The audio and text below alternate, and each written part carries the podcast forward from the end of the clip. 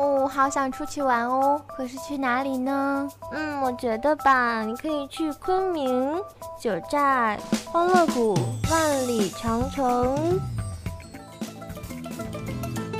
还有澳大利亚、芬兰、曼谷、马尔代夫、丽江、南非、云南、奥地利、台湾、刚果，游山玩水，乐在其中，晚风月景，心飘世外，大脚陪您走天下。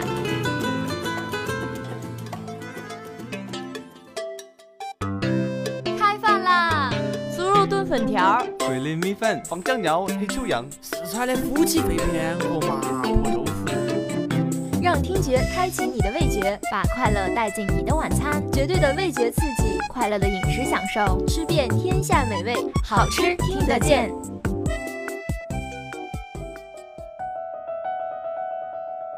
一篇美文如和煦的暖阳，让金色的温暖铺满心田；一本好书似山涧的清泉，让清澈的泉水在心底流淌。阅读改变生活。今天你读书了吗？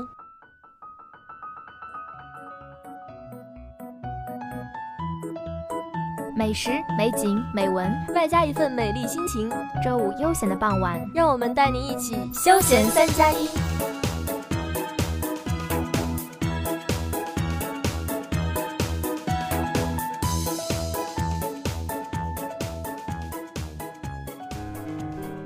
今天星期五，休闲我做主。Hello，大家好，我是阿月，我是阿狸。眼看着五一小长假就要到了。忙碌了两个月，也是时候放松一下，犒劳自己啦。身体和灵魂总有一个在路上，趁着大好的天气，不如背上行囊，和小伙伴们来一场说走就走的旅行吧。北方的五月，云朵被燕子划开，柔和的风将蛰伏了一个冬的梦都放了出来，把天空变成蓝色的海。找一方天地，在这个浓情的季节，仰望天空，把那一抹蓝留在心底，寻一处山腰，迎着风，感着花的芬芳。三天的时间不长，却刚好让你走进山西这座古城，凌云岗领略中国石窟艺术，登舞台，虔诚朝拜，许下良愿。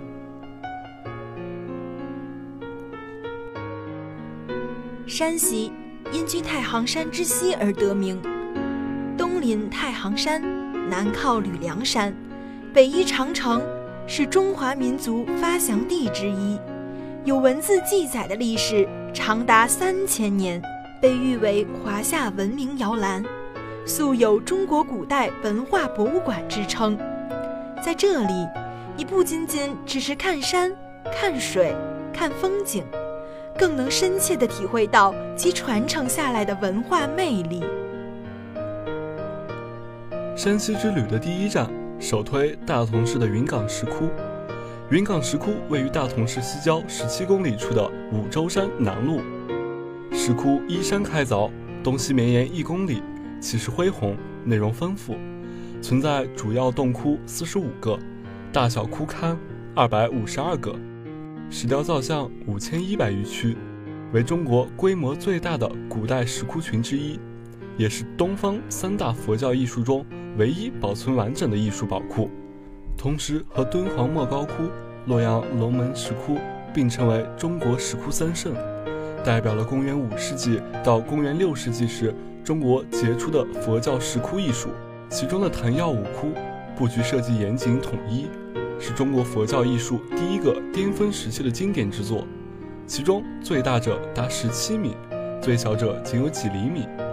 窟中菩萨、力士、飞天形象生动活泼，塔柱上的雕刻精致细腻，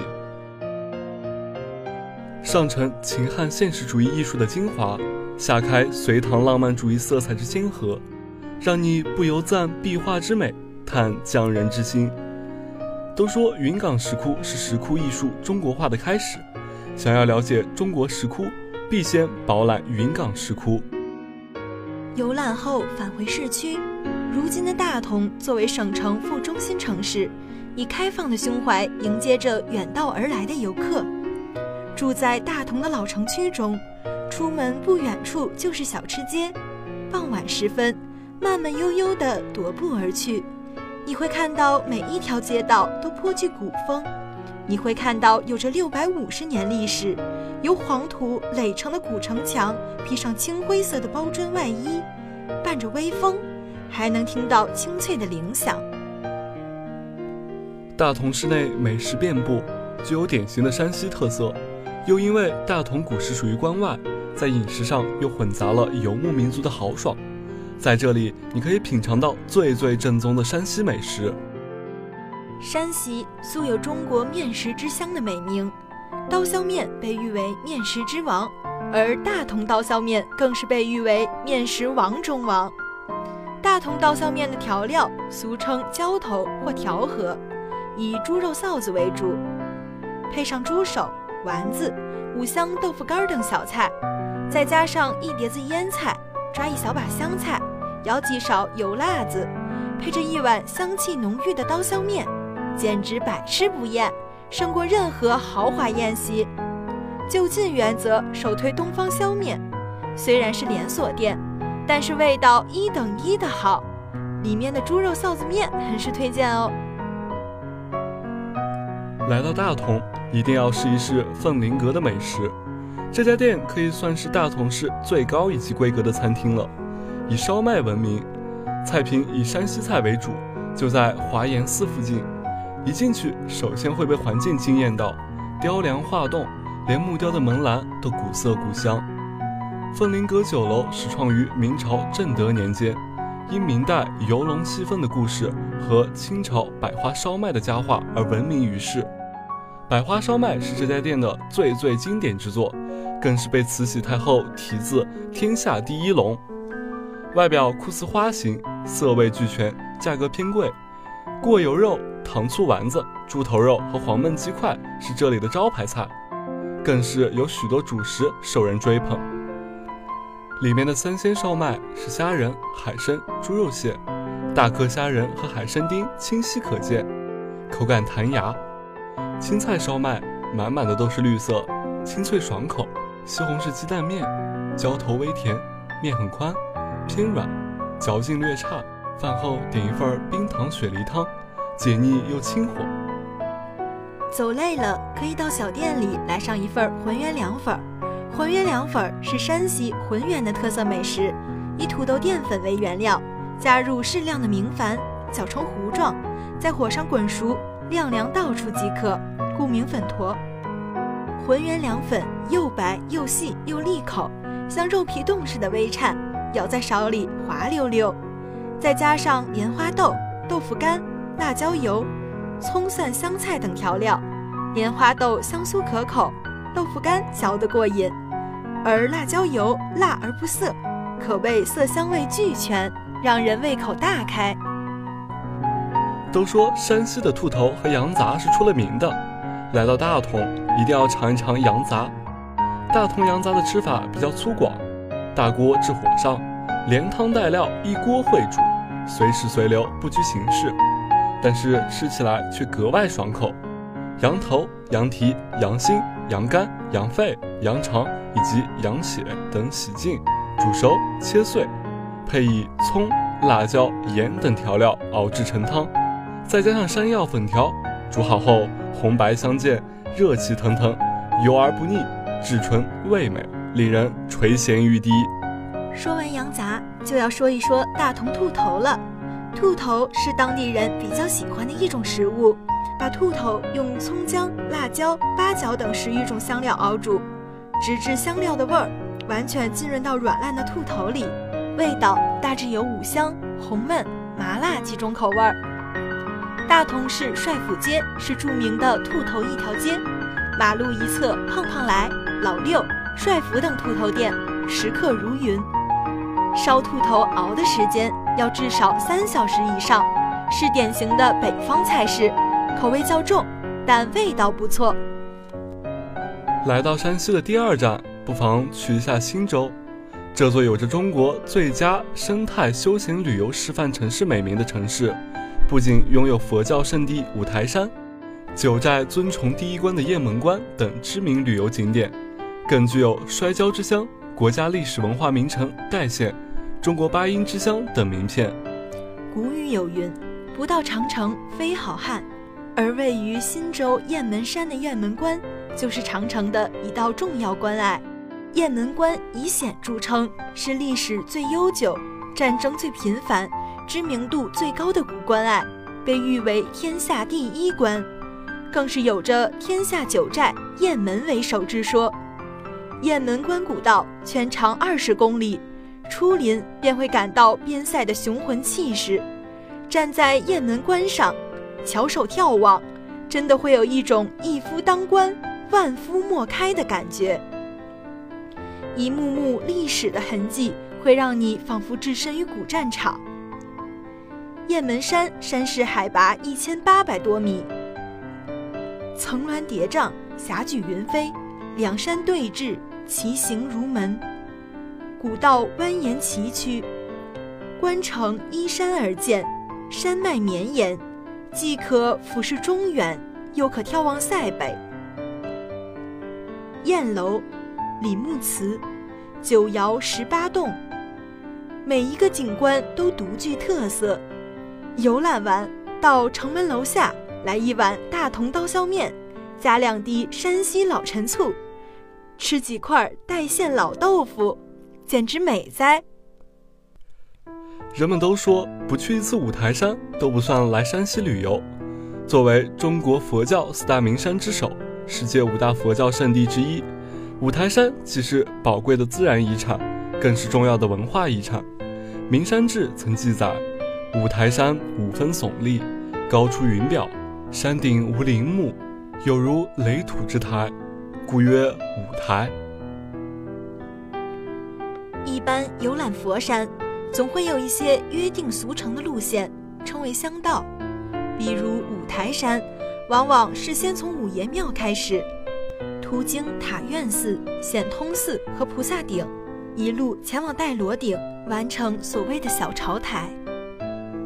五月初的五台山，春暖花开，遍山绿野，是踏青的好时节。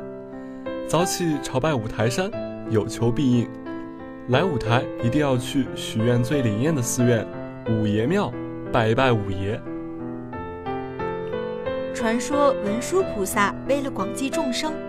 化身成为了五龙王，所以人物形象从黑脸变成了金脸。文殊菩萨化成了五龙王，很喜欢看戏，所以在五龙王殿的对面便修了一座古式戏台，专门为五爷演戏。